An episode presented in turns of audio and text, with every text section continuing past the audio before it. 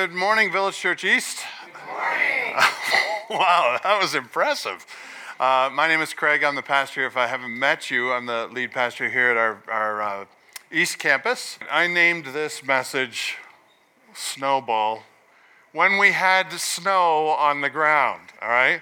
So, uh, Michael and I uh, uh, put this message together, and it sounded like a good idea at the time, and today is like the first day the sun comes out. So, uh, so we're going to be talking about this um, aftermath that we see in Genesis, and we're going to liken it a little bit to a snowball. How many of you have built a snowman before? Put up your hands if you built a snowman before. All right. So there's not really very many people that haven't built a snowman. You know how you build a snowman? You start with a little snowball, and then you roll it on the ground, and you roll it, and you roll it, and eventually it gets bigger and bigger and bigger until it becomes so big that there's a point where this little snowball, you, you, you turn it over and it, and it picks up a massive amount of snow. And then if you can turn it over one more time, it picks up a mess, and eventually you're picking up the grass out of the lawn, right? Because it's so heavy that one little turn picks up so much debris. And if you see a big snowman, typically you'll see it and it'll be all brown because of what a snowball does when you roll it on the ground. It collects more snow, it collects a massive amount of, um, of mass. In Genesis 3, um, we come across the snowball of sin. In Genesis 3, this starts very, very small. In fact, what is the sin in Genesis 3? What, what did they do that they weren't supposed to do? They ate from the tree, right? They weren't supposed to eat from the tree. Now, if you were to rank that on a scale of sin today from 1 to 10, let's say 10 being, you know, you're a mass murderer, right? Eating a piece of fruit that, or if your kid eats a piece of fruit that you tell them not to eat from, versus they grow up to be a mass murderer, on a scale of 1 to 10, where does eating a piece of fruit come in? Yeah, pretty low to the bottom, right? 10's the bad side, by the way. So we come in pretty much at 1 or, or minus 1, something like that. In Genesis 3, this is how the whole process begins with a very small, rebellious bite. Adam and Eve chose to not obey God for the very first time in their lives, and we're not told how long they lived before they did this, but at some point, Eve made the decision to take from the tree, and then she gave it to her husband who was with her, and he ate too. We've walked through this whole conversation. It's been really interesting uh, looking at it because we don't know where the conversation Eve had with Satan started, but wherever it led her to, she looked up and she was at the foot of the tree. He led her to that place, and then she, in her own image of God curiosity, and um, because she wasn't created perfect but innocent, she chose to eat from the tree. One rebellious bite. She forgot God's word.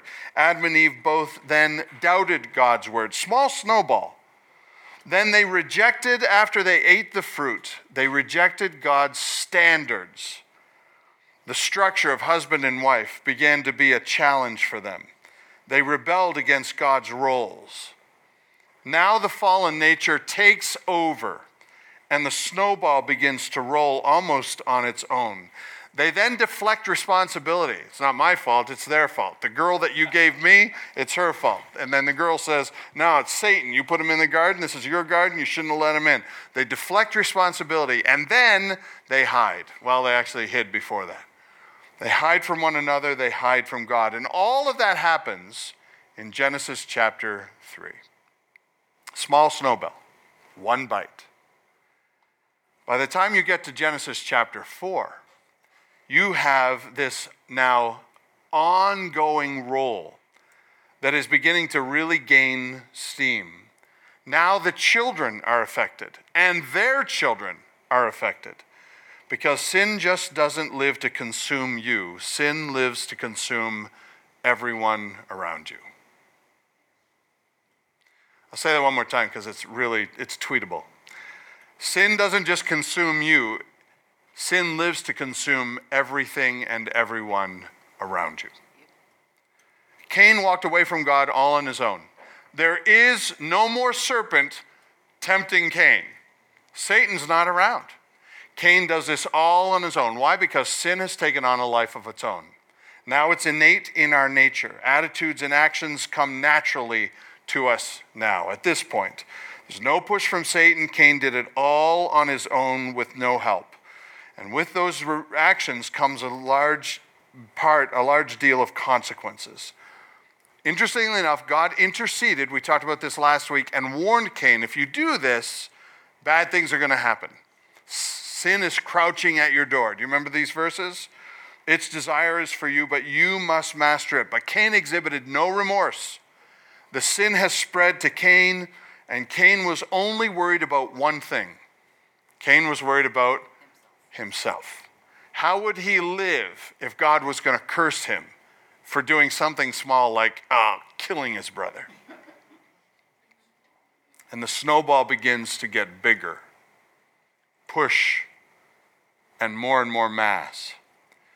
By Genesis 5, we have an exponential acceleration of sin. Sin has now passed on to generations after generation after generations. In Genesis chapter 5, we have three more, uh, we have two more murders. That makes three murders already. In Genesis chapter 5. Genesis is the first book of the Bible. Genesis 3 is where sin enters in. Genesis 5, three murders already. There's a murder out of jealousy, that's Cain and Abel. There's two murders recorded out of rage. One, the guy, his name is Lamech, he says, A guy pushed me, so I killed him. Another one, Lamech, same guy says he got struck in the face, and so he killed that guy. There are three murders recorded. There is a regular coldness to God by the time we get to Genesis 5. The lifespan is shortening, also a result of this, the, uh, the fall, sin. The ground is not producing like it should be.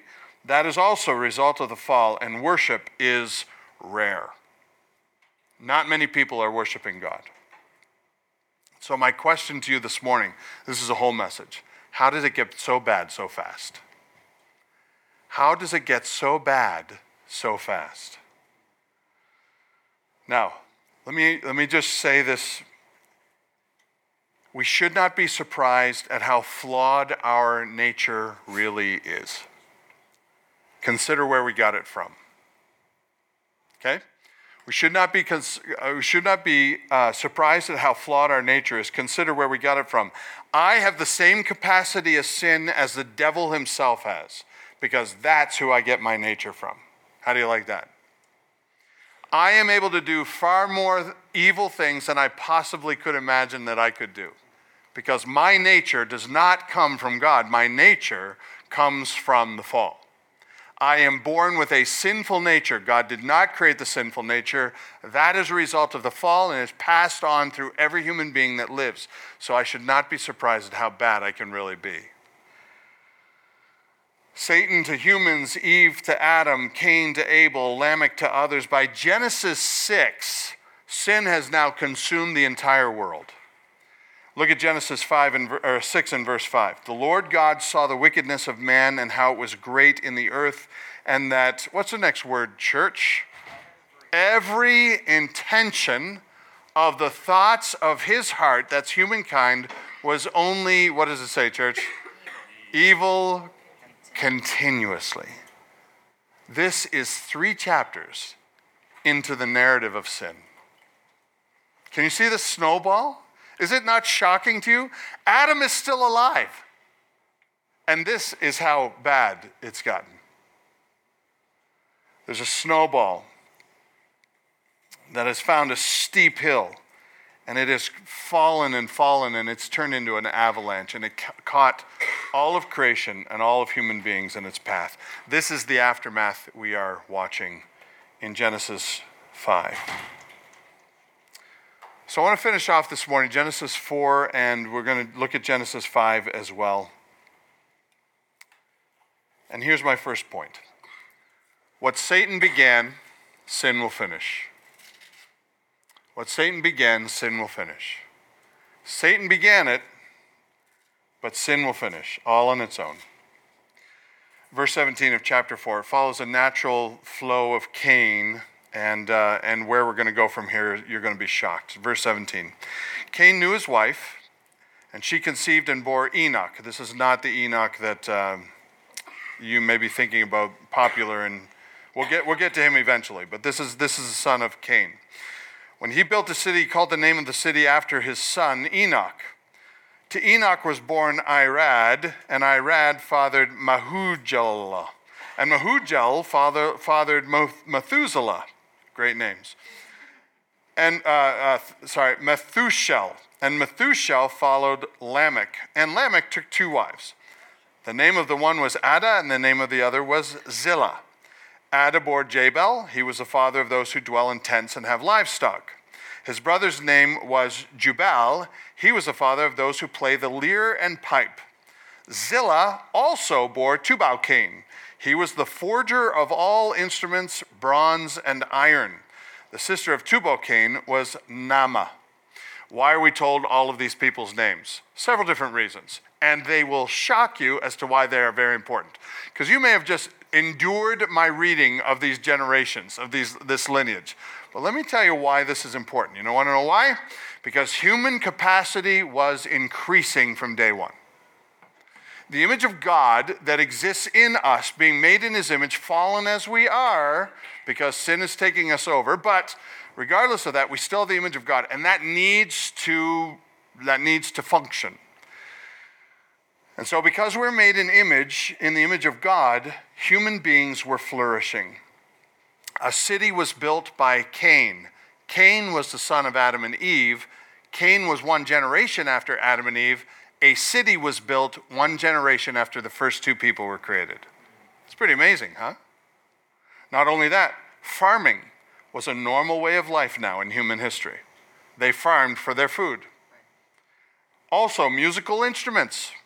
Musical instruments are being used five generations after Adam and Eve. Adam, by the way, is still alive. Musical instruments are being used. Tools are being forged out of bronze and iron, just five generations after Adam and Eve. Now, if you go by this in Scripture, it might speak against what you've learned in high school or uh, in, uh, in college. But if you go by this, it looks like uh, when Adam and Eve were created, all of a sudden we have a lot of human, um, human capacity increasing right out the gate. All of these different things were happening immediately in human history. All of these revolutions were happening while Adam was still alive. Then you get to the next verse, verse 23. Lamech said to his wives, Ada and Zillah, Hear my voice, you wives of Lamech. Always talked about himself in the third person. Hear my voice, you wives of Lamech. Listen to what I say. I have killed a man for wounding me, a young man for striking me. If Cain's revenge is sevenfold, then Lamech's is seventy sevenfold. As human capacity increased, we're able to make instruments, we're able to farm, we're able to figure out how to, how to make the ground work for us, even though it's fighting against us. We even have musical instruments to put us to sleep at night. As our capacity is increasing as humans, so is our capacity for sin. Violence has already been loosed and has gotten out of control. Sin has been loosed, it's infiltrating all of creation at this point. The shocking growth and um, rapid acceleration of sin in human history by this point cannot be overstated. It's amazing to me how quickly we are doing things well and how quickly we are disintegrating because of sin. You see the contrast there? In fact, if you don't think that, uh, if you think that I might be overstating it, let me tell you how God felt about it in Genesis 6 6. The Lord regretted that he had made man in the earth, and it grieved him in his heart. How does that verse strike you? How would you like for God to say, I regret that I made you? There was so much sin by this point, three chapters after sin entered in in Genesis chapter 3. There was so much sin pervasive on the planet that God actually, actually regretted he made man. And by the way, humans did not have a prayer to stop this snowball. No more than you do in your own personal life to stop the snowball of sin in your own life. Uh, every one of us tries to convince ourselves, right? We can handle it. Whatever our, our sin of choice is, and everybody that I'm looking at right now, you all have your sin of choice. The one that you really, really struggle with, the one that you won't let go of, the one you keep in the closet and hope nobody ever sees. We all have it, or maybe we have a couple. It and some brothers. The sad thing about it is, human beings don't have a prayer to stop the snowball of sin. You delve into sin and see where it takes you, unfettered. See where it takes you. Sin has a life all its own. It cannot be stopped. It is like a snowball rolling down a hill. Sin has drawn a line in the snow Sin has drawn a line in the snow between those who follow the Lord and those who participate unfettered in the avalanche of sin.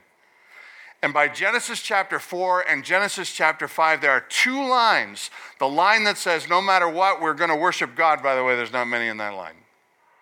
And the line that says, party hardy, baby. Let's see where this whole thing called life takes us. Sin has a life all its own. The longer it rolls forward through history, by the way, the clearer those lines become. Human history proves this theory over and over and over again. We cannot stop the snowball of sin on our own without the grace of God. Without the grace of God, we have no idea how bad we can actually be. Even Paul the Apostle reminds us except for the grace of God, we all go the same way. What Satan began, sin will finish. Listen, at this point in human history, and we're very early on, at this point in human history, Satan can kick up his feet and relax because it's all moving in the right direction for him.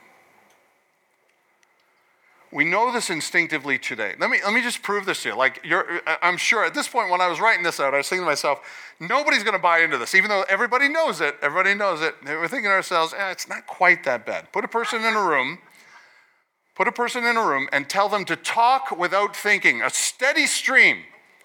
Talk without thinking for five minutes, unfettered. You're all by yourself, you're in a room. What do you think is going to come out? Blessings? I have my theory of Tourette's. I think we all have Tourette's like way down deep inside. And if we just let ourselves go, I'm, I would be amazed and you would be amazed at what would come out. Let me take it down a different course. What if, what if you didn't live up to the commitment to your spouse and you cheated on your spouse? All right? You just decided, I'm just going to, uh, I'm married to this woman, but I'm just going to sleep with all these other women. How's that going to go for you? Like, I see that going in a good direction, don't you? No, it's going to go bad. Why is it going to go bad? We fool ourselves, though, don't we? We fool ourselves when we're tempted to cheat on our spouse. We think, how bad can it be? And yet, when I'm sitting here, here talking to you and going, all right, let's just see, just go sleep around and see what, what do you think is going to happen? But we convince ourselves that it's not as bad as it can be, and it is. It's even worse. How about this? Dwell consistently in your mind on somebody who has hurt you. Think about it when you get up in the morning. Think about it when you live through the day. Think about it when you go to bed at night. Somebody has hurt you, you put them in your brain, you think about them all the time. Don't let them go. Think about it all the time. Where is that going to take you? is that going to take you to a good place or a bad place? How about this? Allow yourself to dwell consistently on how good other people have it and how bad you have it. Think about it in the morning. Think about it all day. Dwell on it at night. Try to go to sleep and always think to yourself how good everybody else has it and how bad you have it. What kind of character are you going to develop? What kind of attitude are you going to come out of that with? And by the way, sin is no, this is all like, this is the natural snowball of sin. This is where sin will take you. And sin is no respecter of age. Uh, talk, let me talk to your kids for a little while. give your kid a toy and put another kid in there and say, okay, what I want you to do is steal his toy from him. And don't tell him, just rip it out of his hands and go play with it and don't let him play with it. All right? What do you think's going to happen? you don't even have to tell them, they just do that. yeah, you don't even have to tell them. They just do it. I know. But where is that sin going to lead? It's going to lead to more sin. It's going to lead to more challenges. It's going to lead to more problems. It's going to lead to more in, in, uh, um, infiltrations in our lives of other different sins. We, in TV world, you call this character development. Everybody ever, ever see Breaking Bad? I know I'm not supposed to say that. I'm a pastor. Um, that, we love these shows because of character development. They start as these benign individuals, and, and it's like, okay, we see them, and then we see them go through situation after situation after situation. We think to ourselves, yeah, that's, that's I'd handle it the same way. Yeah, I'd handle it the same way. Why? Because we can identify with their feelings. They got hurt, take it out on somebody else. Revenge, you know. Uh, go see the Avengers. It's all revenge, revenge, revenge. So you just watch that, watch that go, and see where that takes you. Uh, Breaking Bad, the reason I brought it up is because that is an amazing character development show the guy starts selling drugs because I think it was his wife that had cancer, and he, oh, he had cancer, and he was trying to get enough money because he couldn't have a surgery. And you're thinking to yourself, that sounds completely reasonable. and he has no other way to get money. Of course, he could get a different job, but we don't even think about that because we identify with how helpless he is. So, what does he do? He buys an RV and, and starts cooking meth in the desert. Then he sells the meth because it's some of the best stuff around, and he thinks to himself, but I'm going to stop at 750,000 because that's how much his surgery cost. And we all think to ourselves, that sounds completely reasonable. Then he sells it, and what happens is, episode after episode, season after season, one of the seasons at the very beginning, he meets up with a drug dealer. And that drug dealer does some terrible things. And you can see in his eyes, he is shocked that anyone could behave that way. The amazing thing about character development is if you watch that snowball take a life on its own, at the end of the episode, at the, at the end of the, the series, he is doing worse things than this first drug dealer ever would dream of doing. Why? That's a snowball. That is the natural progression of sin when we allow ourselves to get involved with it. This is where sin takes us, and it takes on a life all its own, and it will take off of your life more than you're willing to give. Gives you gray hair. And the shocking about all of this is everyone in this room knows this. You know sin will take way more from you than you're willing to give and yet every one of us convinces ourselves it's not that bad. By the time we get to the New Testament, human beings have invented ways of doing evil. It wasn't enough to just let it happen. They took what God created and invented ways of hurting each other and, and rebelling against God. Here's the verse I want you to see. I, this verse always shocks me when I read it. Romans 1 is the fall of human beings into this pit of sin. And by the time you get to the end of it, humanity is who we're talking about. Humanity became slanderers, haters of God, insolent, haughty, boastful. Does that sound familiar at all? And then the next phrase inventors of evil. We don't need Satan to help us. We'll invent new ways all on our own. Inventors of evil. Disobedient to parents, by the way, follows that. to disobey your parents, that's a small one, right? That's just a bite of an apple. But according to this list, it follows inventing evil. Disobedient to parents. Foolish, faithless, heartless, ruthless. I'm often asked, why did God create sin? Let me just tell you, God did not create sin. Sin is a twisting of what God created good. Sin is only twisting what God already created and said it's good. Any sin you can come up with in your mind, any sin you can think of that you've faced in this life so far, is only taking something good that God made and making it into something evil that can hurt you, hurt your family, hurt others, or rebel against God. Goes on to say in Romans, just in case we start getting so bad that we start feeling bad about who we are. We don't want you to feel bad about who you are. You're struggling with sin, don't feel bad about that. Here's a way that you can handle that. Romans 1, next verse. Though they knew God's righteous decree that those who practice such things deserve to die, they not only do them, but they give approval to those who practice them. You know what that says? If you feel bad about what you're doing, get a whole bunch of people around you that do the same thing. Then you won't feel so bad. You'll realize you're just one of many. And you won't have that guilt in your head when you put your head on the pillow at night. The insidious nature of sin is we try and convince ourselves it is not that bad. And yet we're reminded daily how evil humanity can really be if the boundaries are loosed. There's a constant battle for our souls. And God tells us this you do not struggle against flesh and blood, but against principalities, against powers, against spiritual darkness in heavenly places. There is a war on for your soul. And you may think that it has to do with this person or that person or this thing or that thing, but it has to do with somebody who wants your soul and wants to destroy your life. And we live our lives like there's no battle at all. So we have two choices submit to God or submit to the natural snowball of sin. God teaches us what Satan began, sin will finish. So we have two choices in fact, I've got it on the next slide here. Uh, what sin, Satan began, sin will finish. God warns us of, at this at the beginning. Remember when he came to Cain? Remember when he came to him and he said, Listen, I'm here for your benefit. I'm telling you, things will get bad if you keep going down this road. He says, Sin is crouching at your door. Do you remember that from last week? He said, Its desire is for you, but you must master it.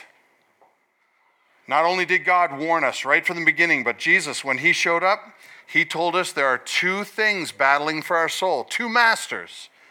He said in Luke 16 13, No servant can serve two masters, for he will either hate the one and love the other, or he will be devoted to the one and despise the other. He even said of a group of religious leaders in his day, he said, You are of your father, the devil. There are two lines here. God warns us of the two lines. Jesus teaches us the two lines, and the New Testament also teaches us the same thing. There are, by the way, many verses like this, but I'm, I'm pointing these out to you. Romans 6 12.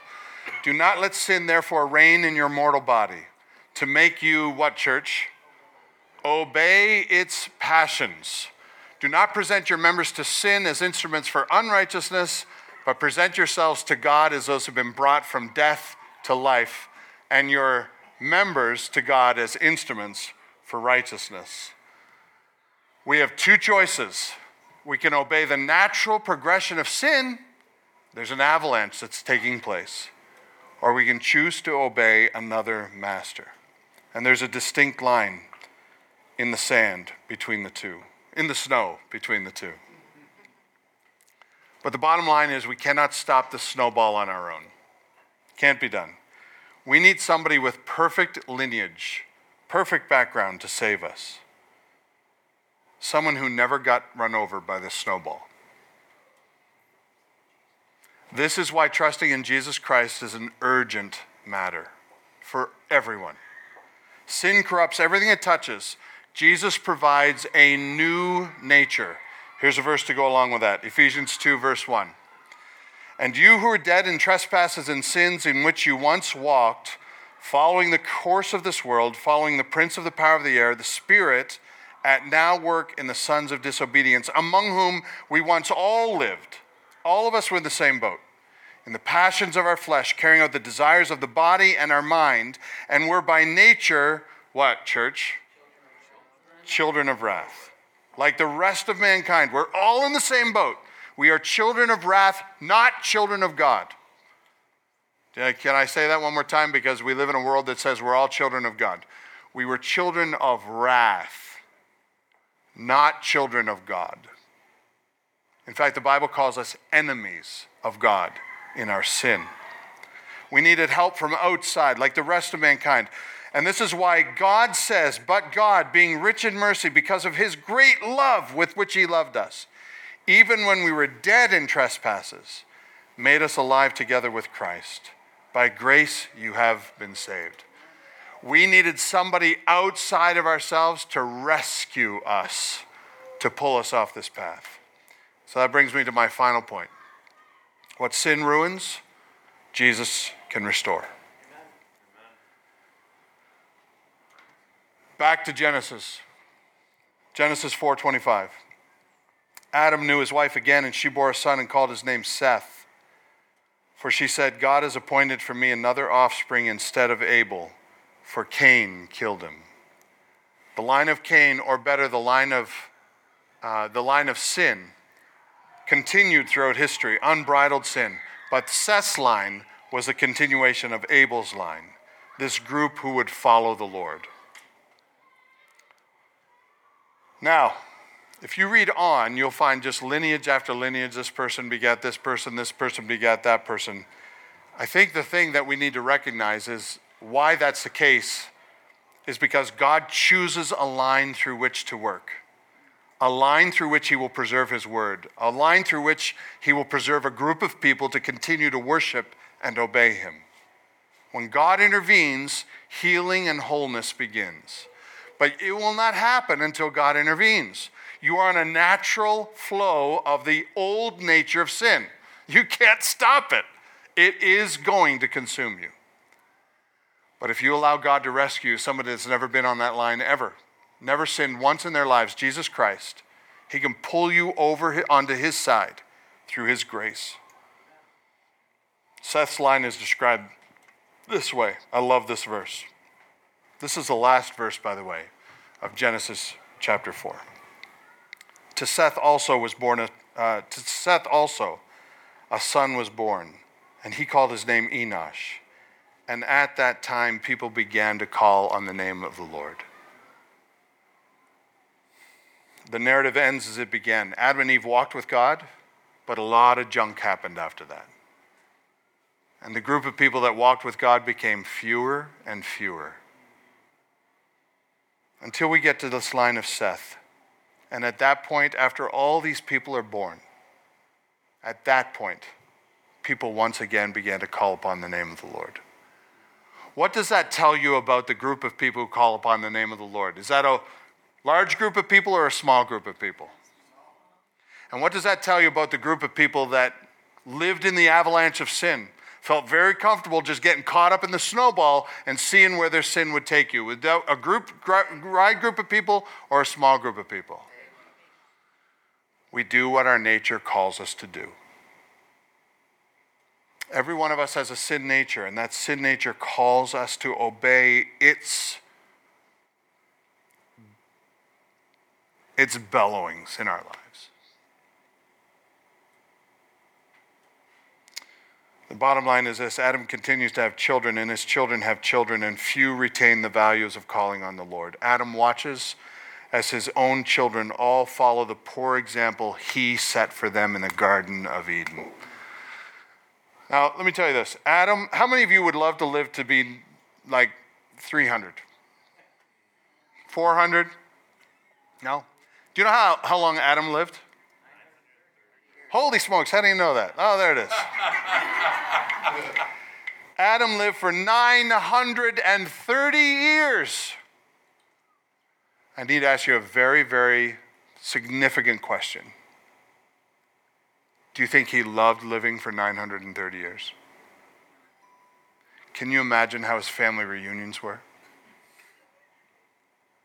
Can you imagine the majority of people at this point, and he knew them all, the majority of people hated God, and only a few worshiped God.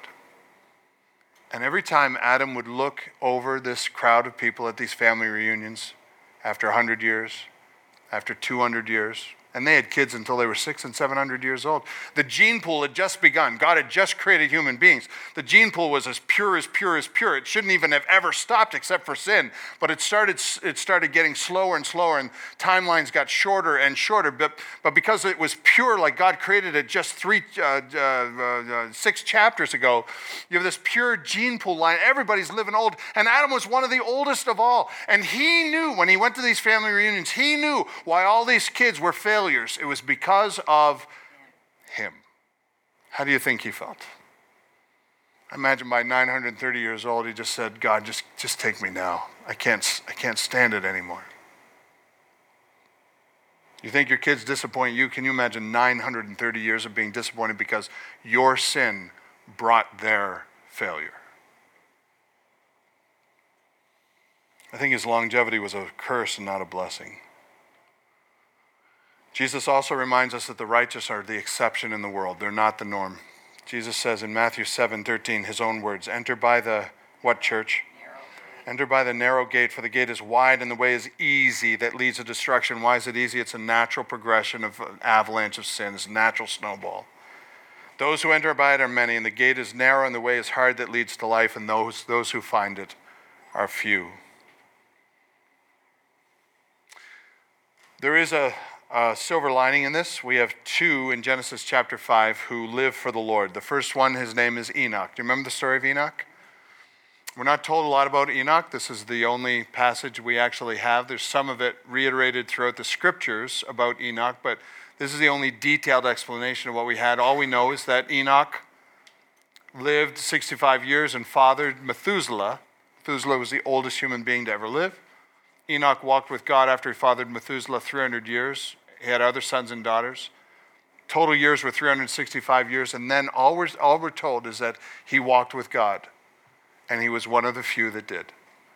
And all of a sudden, he was not because God took him. And some people, most people, believe that he did not die. He went directly to heaven, that there was a miraculous movement. But all we know is about the faith of Enoch. He's mentioned in Hebrews 11 as a man of faith. And then we're told of one more in verse 28. Lamech lived, this is a different Lamech, the non murderous Lamech. Lamech lived 182 years and he fathered a son, and they called his name what, church? Noah. Noah. Noah, saying, Out of the ground the Lord is cursed. This one shall bring us relief from our work and the painful toil of our hands. Noah saved. Noah saved the human race. Believe it or not, and by the way, that's why we're going to get into that story, but that's why God destroyed human existence because of his regret in seeing how sin had ruined his world. Believe it or not, all of this lesson comes down to one simple question why all these lineages? If you read through five, you'll see all these lineages. They show family history, they confirm prophecy. Lineages are really important for a lot of different things. They establish the Bible's accuracy. So you can see this person begat this person, then you can look in human history and find out, hey, this is exactly how it happened.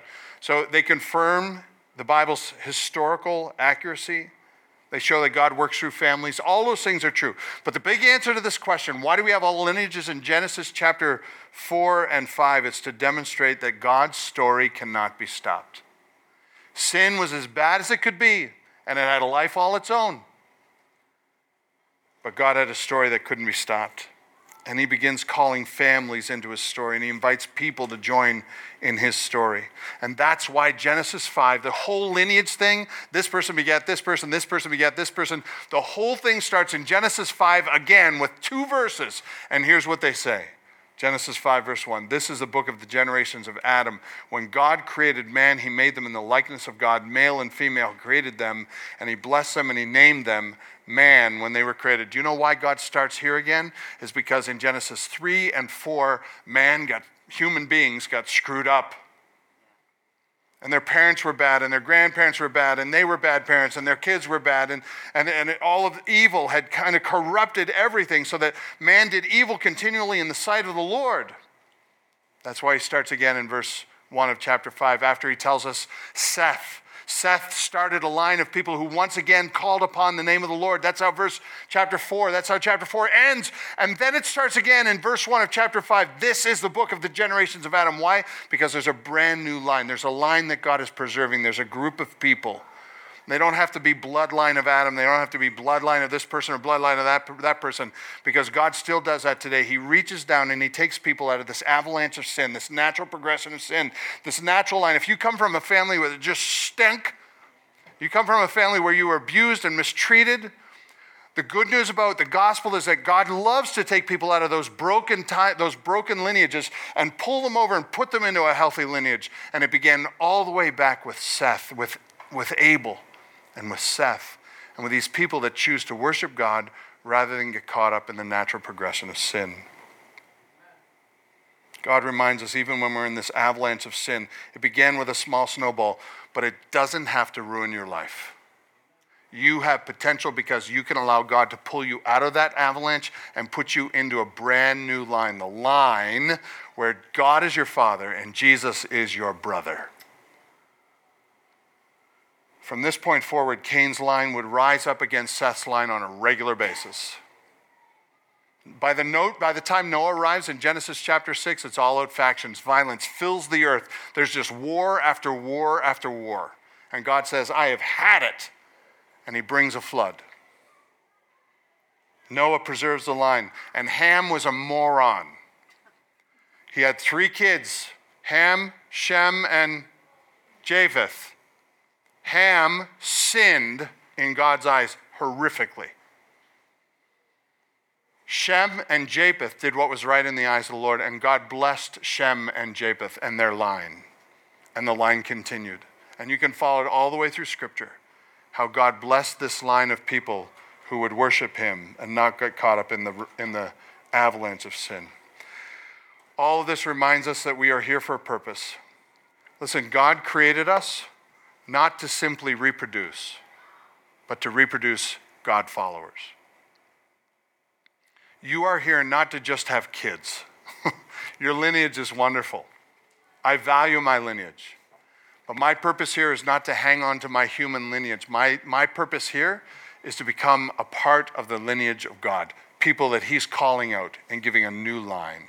He gives them a new name, He gives them a new purpose, He gives them a new start. He calls it new birth. Jesus called it new birth. Why? Because you are born into the family of God. That's why Jesus says in Matthew 5:14, "You are the light of the world."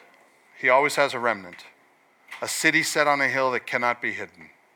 People don't put a light in a lamp and put it under a basket. They put it on a stand and it lights up the whole house in the same way. Let your light shine before others so that they may see your good works and give glory to your Father who is in heaven. The Lord always makes sure that there's a remnant, the line he chooses to work through. And you can be on that line today. But you must make that choice.